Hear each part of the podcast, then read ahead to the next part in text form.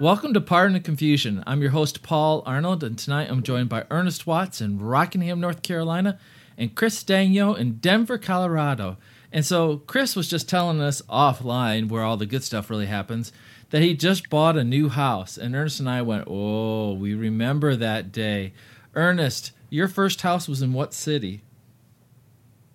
It's the one I'm living in now. I rented. I owned a trailer. But this is the first house I ever owned now as a child. Because my dad in the military, we lived in 6 or 7 different houses. But this will probably be the one I die in at my age. Wow, way to bring us down so early in the podcast. Well, I don't see myself retiring to a condo, or my wife will say because I got too much junk. That is true. But I'm situated 3 hours from one grandchild and 1 mile from the other 2 grandchildren. So I don't see, now that my father's passed, my brother's in 2 hours away and my sister is in Houston under snow. So I see no reason to leave. This will probably be the one and only house I ever own. Well, that's good, because I know that house used to be 2 stories, and then there was a fire there, and the second story just became the huge attic, which is totally filled with all your sports and memorabilia. How many thousands of pieces of magazines, signatures, bobbleheads are up in the attic? Now, bobbleheads are down here with me, all 42 You sleep with those, huh? Yes, I keep. Well, see, I've gotten a bobblehead for each grandchild. They sell bobbleheads where you can put photos in. So I have a bobblehead for all 3 of my grandchildren. Mm. You know, I put their little pictures in there. But I got a lot of old magazines, a lot of Carolina media guys. Give me a number. Give me a number. How many thousand? Thousands? There's probably 100 magazines up there. And amazingly, you would think the heat trapped in the attic would make them brittle, but they're in pretty good shape. I go and check on them, make sure they're okay. You when you're feeling down. I visit my mate. Yes, I go up in the attic, up on the roof, me and James Taylor. Yeah. And my wife and I bought our 3rd place where we are now, a condo, and we just refinanced. And it's just crazy what we're paying for interest these days. But owning a house is great, Chris. You're going to enjoy it. And so we're going to talk sports, believe it or not. It sort of seems anticlimactic after the Super Bowl. I mean, now we're relegated to seeing articles on the sports segments on local news about the lady, have you seen this, guys, whose father designed the Super Bowl trophy, and she was offended that Tommy Brady threw it. How disrespectful. Do you think that was really disrespectful? Karen. Give me a break. It's just a football on a triangle. I mean, it's not like the Stanley Cup. It's not like the World Series, which has every one of the little pennants on it. Stanley Cup has, of course, they have to take the bands off, but has the name of everybody in the organization that won it. Now, it gets to a certain length, and they have to take the bands off and take them to the Hockey Hall of Fame. But if you're the stick guy, the guy who curves the sticks for the players, your name's on the Stanley Cup in perpetuity. The Lombardi Trophy, and at this point, maybe we should rename it the Brady Trophy, because Lombardi only won it twice. I mean, I'm not a Brady fan, but let's be realistically here. It's probably the most bland of the championship trophies. The NCAA basketball one is just a plaque, so it's not that amazing. Not so cool. Yeah, but even the NBA one, that's not. I mean, the Larry O'Brien. Yeah, that's. I mean, it's just a basketball going in a like. Yeah, it's that's that. There's nothing there. But instead of Lombardi, I don't know if we call it the Lombardi. We could call it the Belichick, because Belichick's got 8 Super Bowls. That's true. Yeah, 2 as an assistant coach with the Giants. And really, he gave a couple. He's almost won more Super Bowls for the Giants than he has with the Patriots. So the World Series, the only one's not named after somebody. Should we name the World Series trophy after somebody? Well, you might. Don't say Bud Selig. Clemens. I got a name. I got a name. Yogi Berra. Yogi Berra won 13 World Series, whether as a player or as a coach. So call it the Yogi Berra. I like that. I was going to go in another direction, but I like that. I was either going to go Hank Aaron or Jackie Robinson. And that's pretty good, too. I like Berra. I like your idea better. Let me get back. Kristen here. Albert Bell. Albert Bell. Yeah, who should we name it after? Sandy Alomar? I don't know. These are great. Manny Ramirez. Todd Helton, right? Todd Helton? Oh, yeah. He's a good one. The person who kept Peyton Manning on the bench at Tennessee. Oh, yeah. A lot of people don't realize that Todd Helton was the starting quarterback when Peyton Manning was a rookie. Was a freshman, at Tennessee. And Todd Helton had to get injured as quarterback for Tennessee for Peyton Manning to play his first game at UCLA. But I want to go back to my original question to Chris that he didn't hear. Larry O'Brien Trophy. Do you know who Larry O'Brien is? Well, I mean, I think we all do. But, you know, if you want to tell the listeners, I'll allow you. He wants to search on Google. Quick search. All right. There's only been 4 commissioners in the NBA. Walter Kennedy, Larry O'Brien, David Stern, and our current commissioner. But Larry O'Brien used to be the commissioner. No, he was the bartender at Cheers, wasn't he, in Boston? Larry O'Brien. Oh, that was Woody. Oh, Woody. Harrelson. Yeah, Woody Harrelson. Do you know who Lord? Or Woody. I'm sorry, Woody Boyd. It was Woody Boyd. My mistake. Boyd. Well, yeah, but they were so unimaginative, they wouldn't want to mess him up. Yeah. They want to keep the first name. It's like the Tenet movie. In the Tenet movie, Sir Michael Caine, his role, he plays Sir Michael. You know, just made it real easy for him. I was like, don't spoil it. I haven't seen it yet. Oh, okay. All righty. You don't worry. Once you see it, you still won't know what's going on. All right, folks. You know who Lord Stanley was? Lord Stanley. Stanley Cup. You know, I feel like he has some affiliation with the now NHL. None whatsoever. Well, you know, his wife donated the cup. He was to some. He was an English lord that was responsible for, at that time, Canada was a dominion of England, and his wife donated the cup for a tournament in 1917 in Canada. And so I think we're both right then. Yeah. Listen, if you think Brady throwing the Super Bowl trophy, there are things that have happened with the Stanley Cup that will yes. The hair in your nose. Yeah, let me tell a story about that. Patrick Waugh did something when the Avalanche won. But go ahead, Paul. The story is we were all texting each other about Brady throwing the trophy, and I said to one of our co-hosts, Travis, I said, well, that's nothing compared to the Stanley Cup. And I didn't go into details, but Ernest goes into quite a bit of details, including G-strings. And my wife happens to walk by, I look over my shoulder, and she goes, G-strings? And I think, oh, it's just Ernest. You know Ernest. He'll just text it. So thanks, Ernest. Grant Fuhr. Well, Grant Fuhr, you thank Grant Fuhr for that, former goaltender for the Edmonton Oilers, and his habits and everything. I think he thanked the girls for that. Well, yeah, he did that. So he took it to a establishment that, shall we say, I believe has good chicken wings. Oh, yes. And then Mario Lemieux kept it at the bottom of his pool, and. You know, when the Spanish flu in 1918 hit Canada, they had to play the Stanley Cup finals in isolation. And the winning team, which was the Montreal Wanderers, actually laid it down on the edge of a frozen canal and forgot about it. And they came back the next day. Oh, and wow. It was still sitting on the side of the canal. And then there's it got lost for 2 or 3 years in the 1920s, and they found it in one of these trade shops, and someone had planted flowers at the top of it and made it a flower pot. So, you know, if you want to tell about Brady throwing it, at least he connected. He was an accurate pass. Can you imagine how fast that thing would have sunk? If he would have bounced off of somebody and gone into the bay. Oh, but see, the differentiation is. Every team gets a Super Bowl. There's no one singular Super Bowl trophy. No. There's one Stanley Cup, and when a team loses, that has to be presented. The neat thing about the Stanley Cup, and Chris, you may not be aware of this, every player gets one day with it, and they do whatever they want with it. One guy had his baby delivered and had pictures of the newborn in the top of the cup and everything. But every team, like I went to the Packers Hall of Fame in Lambeau Field, and there's 4 Super Bowls that you see there, 4 Super Bowl trophies.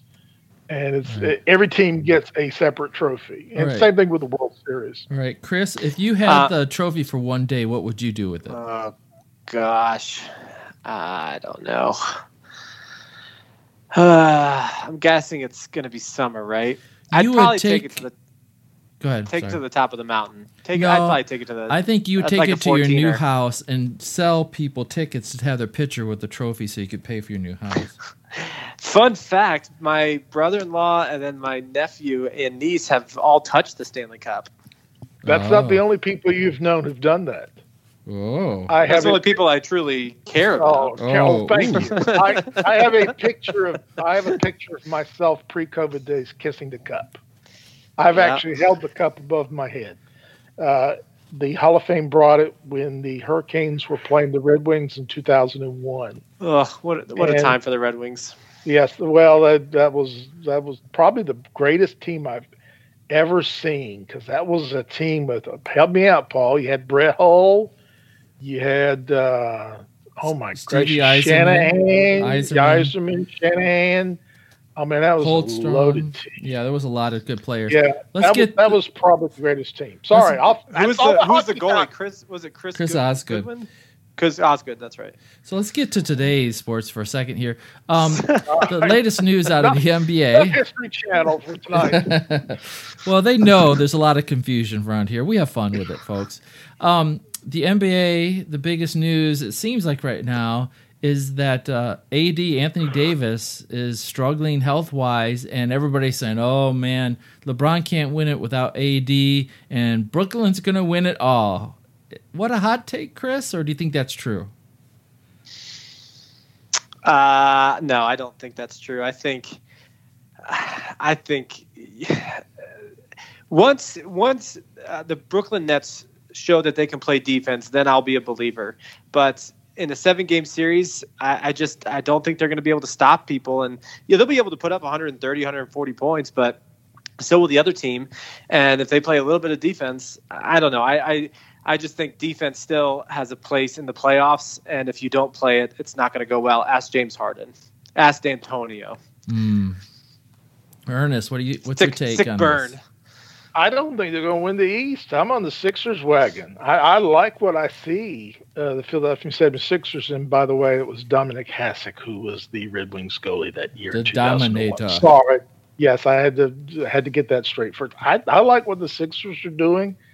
Especially if they pick up somebody, and I think the trade deadline is the 25th, and you've got Blake Griffin out there, you've got Andre Drummond out there, you've got a lot of big stars floating around to be traded.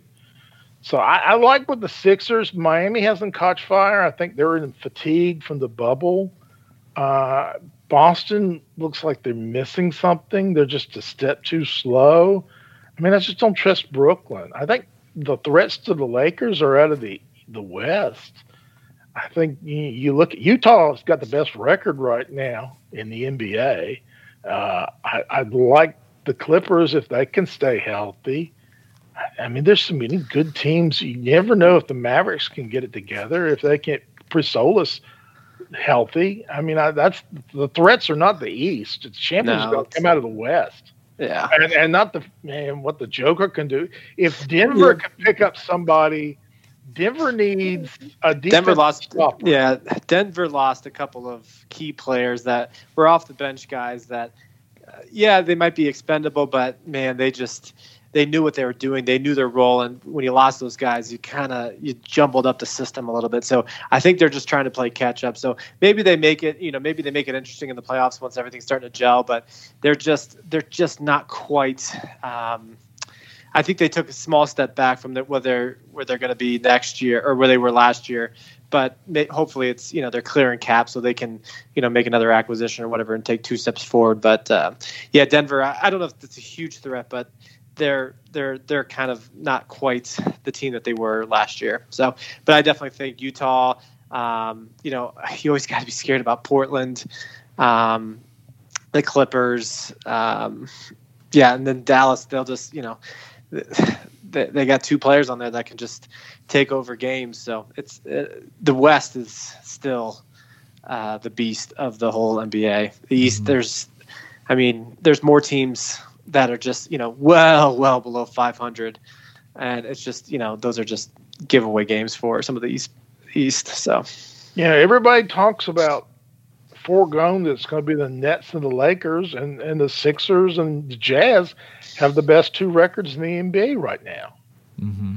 And you got to like the backfield. You like what Gobert can do defensively because he shuts off everything going to the lane. And there's not many backcourts as good as Mitchell and Cooley. I mean, that's it's a good, basic, solid team. Yeah, talking about your Nuggets, Houston did the same thing last year. They had a great record, but are they able to? And I think Utah is. But I just, are some of these teams regular season, champions, or are they go the distance? And I think Lakers, they're like, just get us in and we'll take care of the rest. So I think that's when superstars take over, is in the playoffs. And unfortunately, I don't think Utah has a superstar. I mean, they have stars, don't get me wrong, but I don't think they have a superstar that can truly just take a game over. And I think that's what's going to lacking in a 7-game series for them. But counterpoint, Chris, you brought up the example of Houston, and that's a good example. But what was Houston's problem last year? They had no defense. And what is Brooklyn's problem? They have no defense. I completely agree. Yeah, I mean, I just don't. And they're just so one-dimensional. But Houston had one guy touching the ball, and you knew it was going to go at him for 60% of the time. At least now you got three guys who. If one guy's off, you got two other to kind of take it over. But again, they just don't play defense, and it hasn't worked ever. Right. You got to play some defense. Good transition. A game they never played defense in is the All-Star game for the NBA. Should there be an All-Star game this year? The players are not happy about the idea of it. Ernest, should there be an All-Star game? No, this is a joke. I mean, no other sport is at an All-Star game. There's no Pro Bowl. There was no baseball All-Star game. NHL's not doing All-Star game. COVID's going on. The idea, and usually, I got a little reminder on my phone today that 2 years ago I was at the All-Star festivities in Charlotte. And it's just a mass of people. It truly is. And the idea that they can do this on even a one day and not the peripheral people coming in is ridiculous. I mean, you're going to have a COVID hotspot, and I can understand. And LeBron's played pretty much, except for 1 month straight since March. I can understand him saying, "We need to break. Let's just take a break for a while, and let everybody rest and recuperate." This is ridiculous. This is just. It's one of the few times that the NBA management has put the business ahead of the health and well-being of the players. They've been so good about that so far with the bubble and everything else and the COVID testing. This, I don't know where this is coming out of left field. It's certainly not going to be a ratings bonanza, and you can still name an all-star team and players could get their bonuses, but this is a mistake.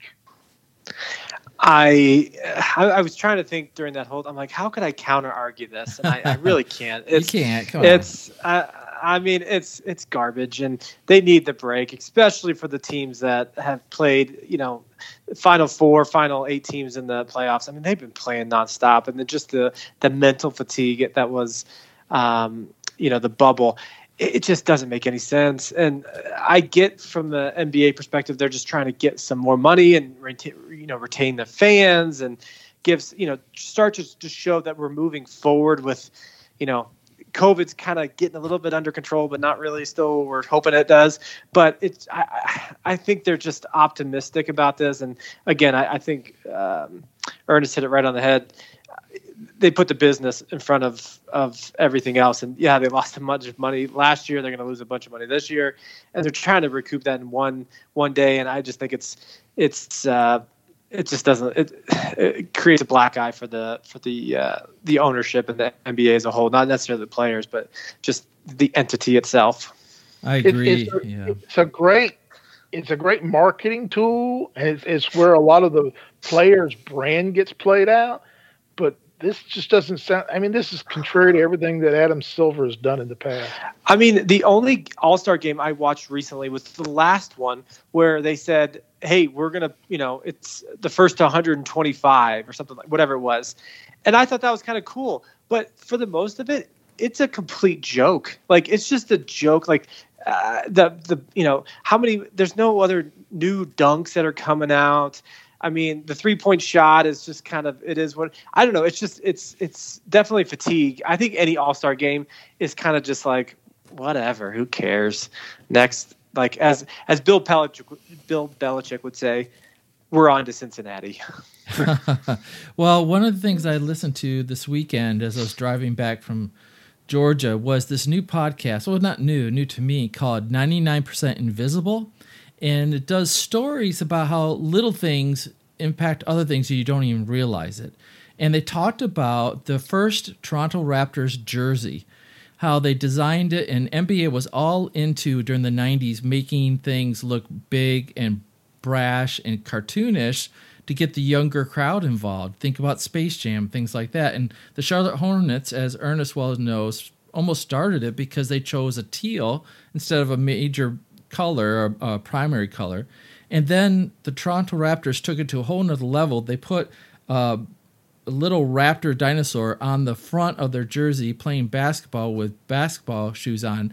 But the worst part was, or the best part, is their away jerseys were all purple. And it was the same time that Barney the dinosaur was really popular. So, but what happened later on when Toronto made a run for it and they had the old-fashioned jerseys, people wanted the old jersey. So my next question for you guys, we know jerseys are big business for every sports league now. It's a big deal. What is your most treasured jersey? It doesn't matter what sport it is. Ernest, what is your most treasured jersey? Oh, wow. I've got the old Braves that Hank Aaron wore with the feather on the shoulders. It's blue. Royal blue with the white, and I have the helmet, which was the white helmet with the lowercase a. I actually have that Raptors jersey, too. I have Damon Stoudamire with the Barney because it had these jagged stripes going across. It looked like a Raptor scraped through it. Raptor scraped it, yes. And I've got the Damien Stoudamire of that. I also have the version they had with Vince Carter and everything. I told you, Chris, he has tons of stuff in his attic. I mean, it's going to be, you're going to be on a TV show. You won't be because, I've told this story. My grandson comes in and says, one day this will all be mine. So he appreciates it. He was wearing, what was he wearing? He was wearing my Patrick Ewing jersey the other day. That is pretty cool. And he has no idea who Patrick Ewing is. But Chris, you're coach for Georgetown. You know, I've never really been a huge, jersey fan. Jersey? No. But, you know, I had some, you know, with like printed stuff on the back as a kid, you know, stuff like that. But they actually have one jersey, and it is. Can I guess? Yeah, you can guess. Elway. No. You have Elway? I thought you're forgetting where I came from. Yeah, this is issued Elway when you moved to Colorado. Well, they do hand it off like, you know, like Lay's and. Hawaii. Yeah, they just give you a jersey. It's kind of nice. But no, mine is a Detroit Tigers Verlander jersey. It's the only jersey I still own, and yeah, I'm happy about it. There you go. It is what it is. Verlander. What about you, Paul? My favorite jersey was a Cal Ripken black jersey. It was back in the 90s when black was in for a while, and it's a Cal Ripken. It was more like a T-shirt than a jersey, but it has name and number on the back, and it had the logo on the front, and I loved that thing. I wore it like crazy, and I about cried when I saw the first hole starting to rip underneath its arm. I'm like, no. So, I mean, jerseys are still sound like crazy, and Saturday I was watching a basketball game, and Wisconsin against Michigan, and my son came in who grew up in the 90s, and he looked at the Wisconsin jersey and said, that's really cool. And I looked at it and I thought, that is super old school classic. You know, so it seems like we've gone back to getting things old school. Would you guys be shocked if we went back to the wild jerseys? No, but let me ask, do you remember when Michigan had the ones with the big yellow M and the lower letter Michigans? I think that was in the 70s. Yes. Uh-huh. Those came back recently, I feel like. Did they come back? That brings back, is there any jersey that you would like? Oh, we'll let you go first. Any jersey on earth, any that you can have. Oh, man, there's a ton. I would like one of the jerseys. Okay, I'll pick two. I'll pick two. I would like two of them from the 1968 Tigers. That was when I was 6 years old, is when I really fell in love with baseball. I would like Jim Northrup, who came from Michigan, played left field, and I'd like Al Kaline, who played right field. I'd love to have their two jerseys, but man, they're a lot of money, and some are really rare. But the thing about jerseys is I have an old Michigan jersey that I bought, a Nike one, when they used to be with Nike before they were Adidas and then back to Nike, and I never wear it. I don't wear it just to hang around the house. Yeah. I'd only wear it like I'd go to a game. What number's on it? You going to say 12, Brady? No, it's 8. Well, 10. Well, first of all, Brady was 10 in Michigan. I thought 10, that's right. Who was 8? Nick Sheridan. Any wide receiver. Is that Greasy? What was Greasy? Greasy was 14, right? Yeah, he was 14. Yeah, that sounds about right. Yeah, I'm surprised it wasn't 1, because that was like the number one. No, on the bargain, and 2 was bargain rack. There's no 1, sir. That's right. I'm gonna say, isn't 1 like an honor? Isn't 1 like 1 is like 9 in soccer? Right. Like, everybody wants number 1. The honor, right? What isn't I don't want to digress. We'll get back to Chris in just a second. But why doesn't Greasy get any love from Michigan? He did a pretty good job. He got y'all half a championship, right? He comes back, hosts a golf tournament every year. I mean, he gets a lot of love. He got y'all half a championship, right? The year of the split. Is that like half a Big Mac? It's good, but not great. It's like, being half pregnant. But, when I hear people talk about great Michigan Wolverines, I never hear Greasy's name thrown up for some reason. I wouldn't say great, but, All right, to Chris. Sorry, I digress. Chris, your dream jersey. I'd probably do LeBron James. You can pick two. No, just one. LeBron James. Which team? Oh, Cavs. And it would be the powder blue and like with the orange and the white jersey. Not the like wine and gold or whatever they call it now. Yeah. I would do the old school. So like basically the 1990s Cavs, but with LeBron on it. So it's my turn. I get two also, like Paul. One would be 66 Orioles, Brooks Robinson. No, I knew that was coming. That was going to come. The other would be the lime green and blue Atlanta Hawks 1970 Pistol Pete Maravich. Oh, which if you've ever seen it, is like a day glow green. It's kind of like if you've seen the Dallas Stars alternate jersey, it's kind of a day glow. So hunters should wear it during the season. They keep them safe. It's so bright. Listen, if you put it on your child, you'd never lose your child. Not in a meeting. It's kind of like those Marlin orange ones they had about 3 years ago. So my next question sort of revolves around great quarterbacks, and you could talk about their jerseys here. But last week's podcast, we talked about who had a greater career. Which career would you rather have, Brady or LeBron's? And I got some reactions from some listeners, namely my son. But guys, I'm going to name 4 quarterbacks for you, college quarterbacks. Let me get finished before you guess or decide which one had the best career. And we're going to go to Chris after I'm done. The 4 quarterbacks. So Greasy will not be one of them. No, right? Greasy's not going to be one of them. This is quarter, like we're basing their careers. This is the greatest college quarterbacks. The college greatest quarterbacks. Winning college quarterbacks. Ready? All right, okay. Number 1 is Tim Tebow, 2-time national championship, all-around good guy, kneeled a lot, had great success. Number 2 is Matt Leinart, won 2 national championships, did pretty good off and on the field. It's not a commentator. Number 3 is Vince Young for Texas. Great player, greatest comeback you've ever imagined against USC. And the last one, maybe only Ernest will recognize, Tommy Frazier, 3-time national championship with Nebraska, was MVP for one of those, 92 to 95. So, and I have a fifth one. I'm sorry, I almost forgot. Joe Montana. He won one national championship with the Irish and four Super Bowls with the 49ers. So, Chris. Just one championship with Notre Dame, like two of any other regular school? Yeah, it doubles up. National school? I just threw him in. Everybody knows who Joe Montana. Obviously, like, we're only basing this, if we're picking it from those five, we're only basing this on their college career, correct? Yes, correct. And they had to win a national championship, so, like, Peyton Manning can't be in on this one. Yes. So I would pick, again, we're just basing it on college, not professionals. I would go with Tim Tebow. Ah, because?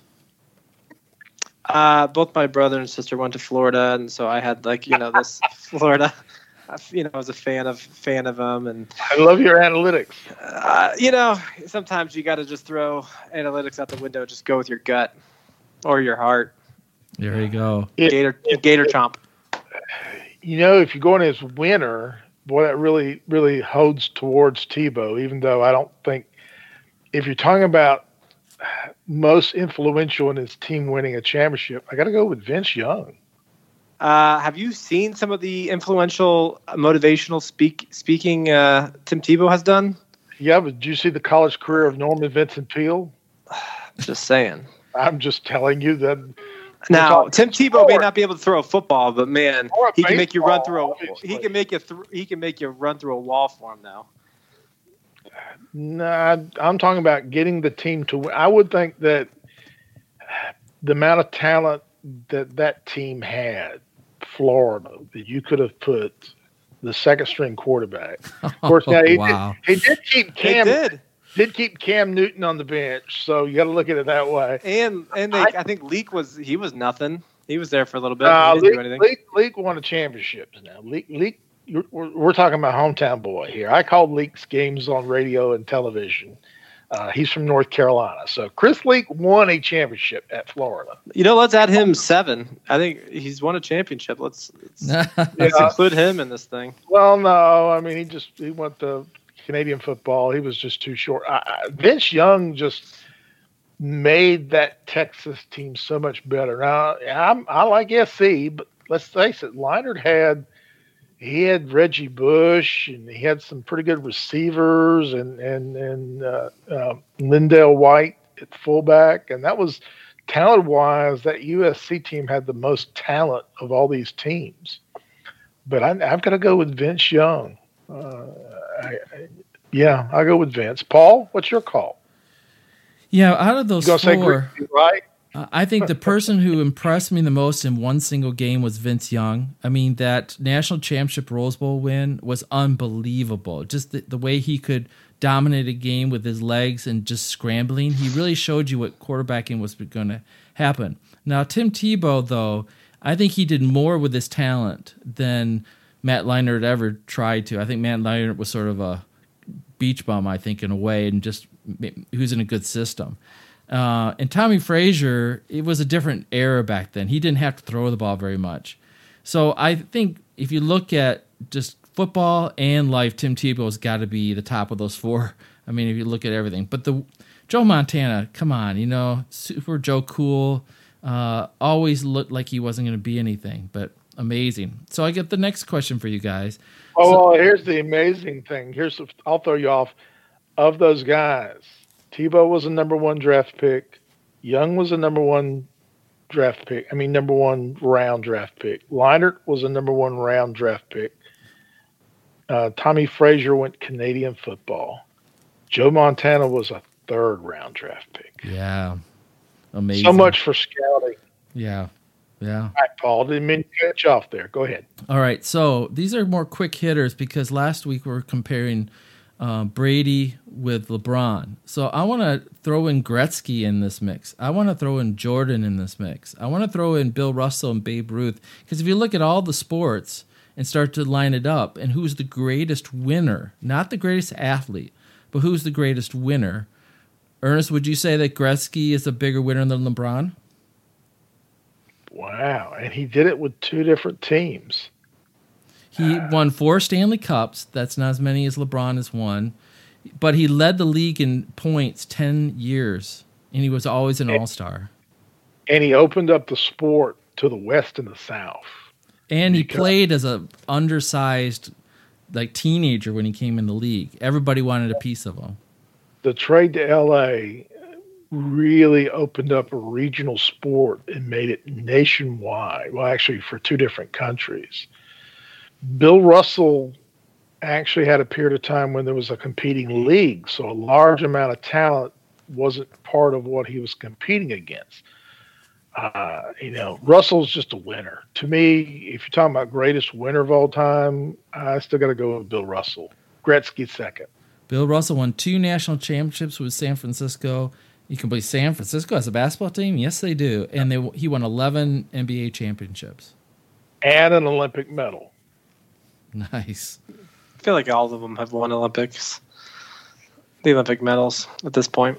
Yeah, but at that time it was all amateurs. LeBron competed when pros were in there. Same with Michael.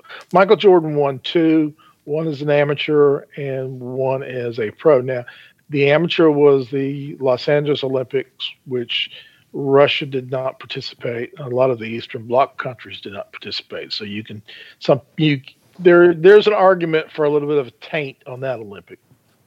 But the 92 in Barcelona, that was against everybody, mm-hmm. pros included. So do you think Gretzky has a greater career than LeBron or Jordan? Wow. I know, I'm hitting him where it hurts, folks. He loves his Jordan.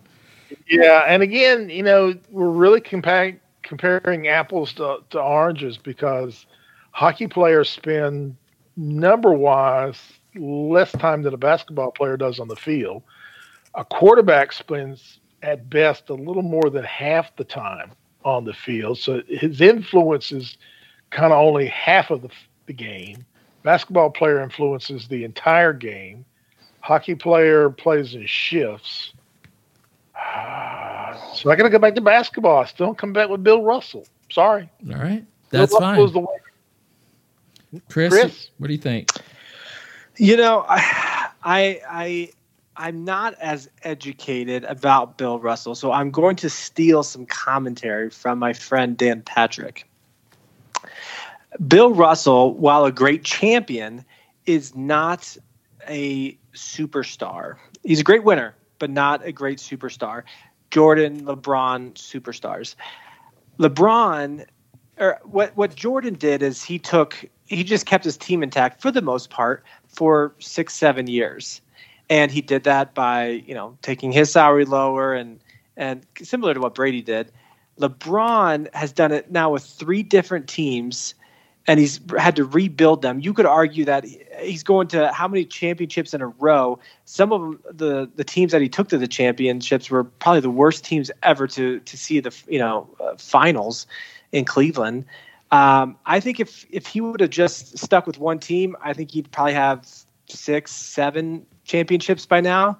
But I think he's got 4, but he's done it with 3 different teams. I think LeBron is the best player champion of all time. Can I give my counterpoint? We appreciate your effort, but we're unfortunately running low on time. No, here we go. Bill Russell won 3 championships as a player coach. Bill Russell averaged for his career 22 rebounds a game and averaged 4 assists a game. He was not a superstar. But here's the thing. I think you, just like the NFL, you have to have eras, right? These leagues are played in eras. So what he did, I think he was an anomaly back then, right? He revolutionized the game. He changed totally. And like Steph Curry revolutionized the game now. So now you've got more deep shoot. I mean, something that would have never been done back then because there wasn't a 3-point line. So it almost seemed foolish. But I don't take anything away from him. But he revolutionized the game. But he, I think LeBron and Michael are on just a kind of better different player. Yeah, better players. But if we're talking about a winner, there is no greater winner in professional sports than Bill Russell. I mean, you could argue some of these role players then, you know, like Horry, how many, he's got like, I think 8 or 9 or 10 championships because he did a bunch with Los Angeles. He did a bunch with. Horry wasn't on the court all the time. Bill Russell never. I'm just saying. Player coach, 3 championships. So you don't think LeBron's a player coach? I mean, his title is not. But he's more of a player GM. I think he's more of a player GM. Well, and I think Brady's somewhat of a player coach, and I think so maybe the last. I just think that no one ever be a player coach again. But I think these players are somewhat coaches. Brady's only on the field at best 60% of the time. Defensively, when the defense has to stop the other team from outscoring him, he's on the sidelines. I know. That's why I'm not saying like he can't play two ways. That's why it's got to be a basketball player or a hockey player. And the hockey player doesn't play as many minutes, you would say, or influential minutes. So it's got to be a basketball player because of how much they play. Now, it's got to be a basketball player. If Jordan LeBron came back and were player coaches, then that might tip it. But those Celtics teams, and I'm gonna play the old man card. I saw those teams. Yeah, how did I start this? I'm not super knowledgeable, and I have to defer to the commentary I've heard from my friend Dan Patrick. Your friend who you just looked up on the internet. Who's younger Dan than Patrick? Me. Didn't see him play either, but go ahead. Dan Patrick. All right, guys, we're gonna shift a little bit. Your 10 cents here. My 10 cents is I'm going to agree with Ernest. Basketball players, you only have 5 on the court. They play most of the game. They have the biggest influence for good or for bad. And for them to do it over a long stretch of time, their body's not wearing down or getting injured, is amazing to me. And the game is faster than it ever is. I think that's the one knock on Bill Russell. The game was not as fast back when he played it. Now it's incredibly fast. And that's what makes me feel like LeBron has a real good claim. Yes, you can complain about his time management, game management, all that stuff. He is amazing, all that he's done. I think you're going to look back and think, wow, that was crazy that somebody could play that many minutes, that many years, not even go to college and dominate like he did. He had growing pains. We all didn't like it when he said he's taking his talents, but he's still growing up. He was still, figuring things out. So I think if you look at it all, who has been the greatest winner considering where he came from and all the things he did and how much it was on his shoulders, it's hard to argue against LeBron, number one. I think Jordan, number second. Brady, I think... It's easy to criticize Brady. Even a week after the Super Bowl, people are taking pot shots at him. I heard on the sports radio, if you put another quarterback in there, they would have done just as well. No, they wouldn't have. He knew what he was doing from the get-go. So I'm going to put it that way. Basketball just requires that much more of intensity, and you can't hide anything on a basketball court. It's just the way it is. Is that a good summary? Yeah, I liked it. I know you would like it, Chris. All right, here's our last question. Right now, Blake Griffin of the Detroit Pistons, at least at this hour, has stopped playing because he's asked to be traded, which is the common thing these days. And the Pistons are pretty glad to get rid of him, actually. He's decreased in talent, and he wants to get to a winner. He doesn't want to be part of a rebuild. And he sees the writing on the wall that, you know what, I have all the money I really need, but I want to get a ring. And so... I'm not saying you have to pick them, but right now, if you had to pick 3 players to be on your team, if you said, we're going to start a new team in, let's pick Seattle.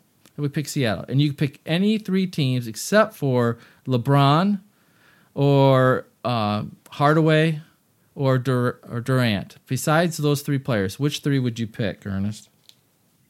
Wow, if you're going to go young and the potential, I like Wiseman with Golden State.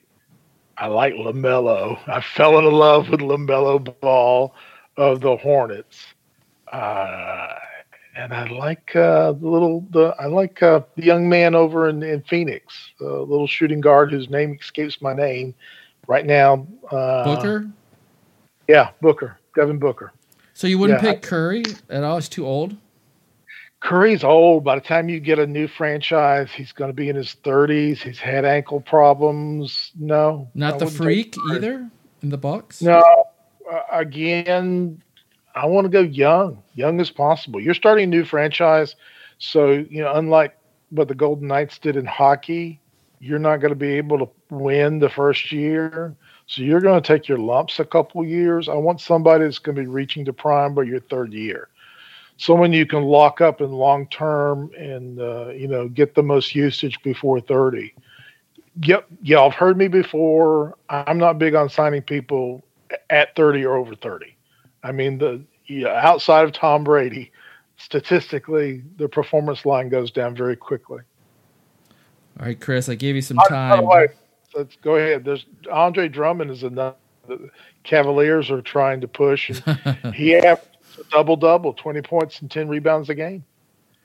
Yeah, we had him at Detroit. We were glad to see him go. He was slow. There seems to be a theme there. People leaving Detroit. Yeah, Stafford, and you know, Blake Griffin wants to go to his next career. He is an accomplished stand-up comedian. He is very good. He has performed at the Montreal comedy events. Does he talk when dated one of the Kardashians? He's actually very, if you get a chance, go to YouTube. He is very good. Sorry, Chris, I hopped all over. It's all right. No, it's all right. So I'd pick, with Kawhi, was he allowed to be picked? Yes, but is he getting too old for you? Nope, he's 29. He's fine by me. He's not going to play every game. That's right. I got Luka and the Joker. Ooh. International feel. Yeah. I like it. You like it. Luka's, I think he's going to be the next big superstar, and the Joker is just, he's a point guard in a center's body. Mm. You know, a year ago, he set a record for the quickest triple-double. He did it in the first minute of the second period last year, 1 year ago today. So he can do it all, is what you're saying. Yes. Yeah, I like the Joker a lot. Against the Lakers, but go ahead. No. All right, we're down to our last couple good minutes. So, Ernest, what's your last couple good minutes on sports tonight? Well, I could take my time and talk about the end of the career at Houston for J.J. Watt, who probably is going to go to the Steelers, and we'll have the three Watt brothers play together. But let's go to something that you've heard me constantly talk about over and over again, and that's train wrecks. And we're starting to see it again. Urban Meyer and his hiring of the former strength coach at Iowa, Doyle, who has been a racist for a long time, finally was outed by some of the Iowa players. Luckily, he had the common sense to resign, but that shows how clueless Urban Meyer and how unprepared he is to be an NFL coach. And this is a train wreck that I will enjoy watching for the next couple of years because, again, we like that. We all slow down to see the car wreck. It's a bad part of the nature. But, again, talk about players leaving is – you know, J.J. Watt's going to be able to play with his two brothers, and he's at 31. They probably would have cut him because it was a $28 million cap hit. But that's another train wreck in what's going on with the Houston Texans, a team that was ahead of Kansas City in the second round of the playoffs a year ago and probably will not kiss the playoffs for quite a long time right now. Chris, your moment of fame awaits. You know, one sporting event that truly brings my wife and I together every year got taken away from us last year, which was March Madness. And so as teams are kind of battling or jockeying right now, trying to put their last stamp of, I deserve to be there. I am super excited for March Madness. I'm excited to see how they make it work. It's all going to be in Indiana, in the Indianapolis area. I'm super. That's just it was like the first big event that kind of went away with COVID, and I'm super excited to have it back. And so hopefully it'll work out. But my wife and I always take at least one of those days off, the first Thursday or Friday, and just watch it and just have a ball. So I'm excited to have it back. What percent do you think it'll be played? I think it's less than 50-50. Oh, I think it's probably. Today, Juwan Johnson, who's considered the fifth highest NBA prospect, Duke's highest recruit, has withdrawn from the season. He will not be the first. We're going to start seeing NBA players do like NFL players and withdraw from their team. That's perfect. It gets Michigan a not better opportunity. I just think this is the beginning. This is the first one. He's the first. I think we're going to see other guys who consider themselves to be lottery picks. If they're not in the top four, if they're not with Michigan or Ohio State or Baylor or Gonzaga, I think they're going to withdraw and prepare themselves to be drafted in the NBA. I think you'll see half of Kentucky's team leave that team before. Well, that's every year though for Kentucky, so that's not a big surprise. No, but we've never seen players. We see it in the NFL before bowl games all the time. I think you're going to start to see the same. I don't think so because I see maybe players taking some insurance policies out, but I just don't see them not playing in the tournament because why risk your health or your they get. I think it'll look negative, and I think it's your time to shine. I mean, Curry made. I mean, he became a superstar in that tournament, and ultimately, got him drafted high. I mean, I think there was other things behind that, but. He put on a show, and Chris, I don't know. It has affected NFL players in their drafts, guys who've stepped out of the bowls. But I think there's the NFL is so much more violent than basketball. There's so much a higher risk of injury than a basketball game. Remember Chris Smith for Louisville who shattered his leg? I'm not saying it can't happen. I'm just saying the probability is a lot higher in football than in basketball. So I don't see it happening, the mass exodus that is – because the bowl games are a complete joke at this point. But I don't see the same trend in why basketball. Risk your health in a COVID situation? If you think you're going to be playing in the NBA, but you're saying if you're not a top four team in the whole, what if you're a top 9, 10 team? Where's the line, Ernest? I think there'll be guys who I seriously believe there'll be guys who will leave early from NCAA tournament competing teams if there is a tournament because do you think this is a 1 year? So do you see this just as a 1 year? I think you're going to see a larger number because of the influence of COVID this year. Yeah, but I do think we might be seeing something that will continue in the future. These guys they don't get money for getting a championship. They get a ring. That's it.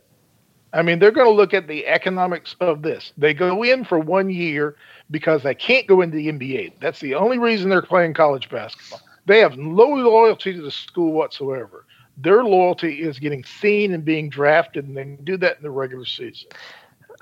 I think it puts them on a different pedestal in the tournament. Whereas playing for the Meineke Bowl, it doesn't have the eyes that the tournament does. Scouts have their opinions in the NBA already made before you get in the tournament. Scouts know who the players are ahead of time. The public does. I mean. People knew about Curry in the NBA before Davidson got in the tournament. But I think it's solidified, and I think his draft went up a little bit. Well, actually, he was the second pick of the Warriors. He was bypassed by quite a few teams. He didn't get picked until 9th.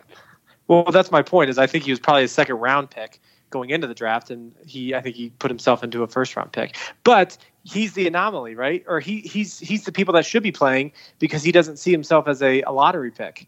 So you're just saying lottery picks are not going to be there. Can you remember who were the first 3 picks picked in the lottery this year? This is a groundhog year. Yeah. Who knows? I mean, LaMelo. I know. LaMelo played in Australia. Wiseman played 3 games for Memphis.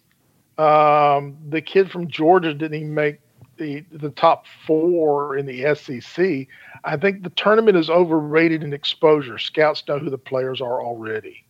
And I think you're going to see players start to realize that I got to get ready for my bucks. I'm not going to risk being in a tournament. I think this year even more with the COVID situation, but I think in the future you're going to see more and more guys go, I've played my 1 year. It didn't hurt Wiseman. Wiseman was the number 2 pick. And he played 8 games last year. He opted out. I think let him go because, as Chris said, it gives our Wolverines a better chance of winning. Right, Chris? That's right. All right, so I'll wrap it up here, folks. So my last take is this. So often we make first impressions or we see somebody, we hear somebody, and we come away saying they're this or that. And often coaches interview like crazy and they don't get a job because people can't see past the first impression. And I remember my dad always saying, you know, make sure you have a firm handshake, look them straight in the eye, stand up, you know, all those things. It does matter, but it shouldn't be the whole story. Juwan Howard came to Michigan to be the basketball coach after John Beilein went to the Cavaliers to pursue that dream. And some people said he's never had head coach experience. He doesn't talk really as well as John Beilein talks. Does he have the ability to really coach? And we're seeing now he does in every way. Consider how hard it is to be a college basketball coach right now of a major team. You have the AAU guys trying to sell you that their players need more time so they can get a better standing with the NBA scouts like Ernest is talking. Then they have to manage COVID right now and all the dilemmas. And then they have to manage players' egos and get the most out of them. And Juwan Howard isn't the fastest talker. He doesn't look like he's thinking about everything at the same time, but he's proven he's an excellent coach so far. Yes, he has some great assistant coaches, but by evidence of yesterday's game where they hadn't played in 3 weeks, they should have probably lost to Wisconsin. They were down by almost 16 points at half, and they came back and won by 9. And Howard said afterwards that was one of the most satisfying wins. Here's a guy I think people have overlooked or didn't make the great first impression like they thought. They stereotyped him. And I think we need to give people a more of a second chance and see what they can do. So that's my rant for today, and I appreciate you listening to Pardon the Confusion. We're on sportscountry.net. If you want to look us up, we are on that radio program, that sports network, and we're also on Amazon and iTunes and Stitcher and whole bunch of podcast feeds. So tell somebody else about us. If you have a question or concern, or if you want to complain about Ernest or Chris or even me, email me at gobluearnold@gmail.com. So for Ernest and Chris, this is Paul Arnold saying good night.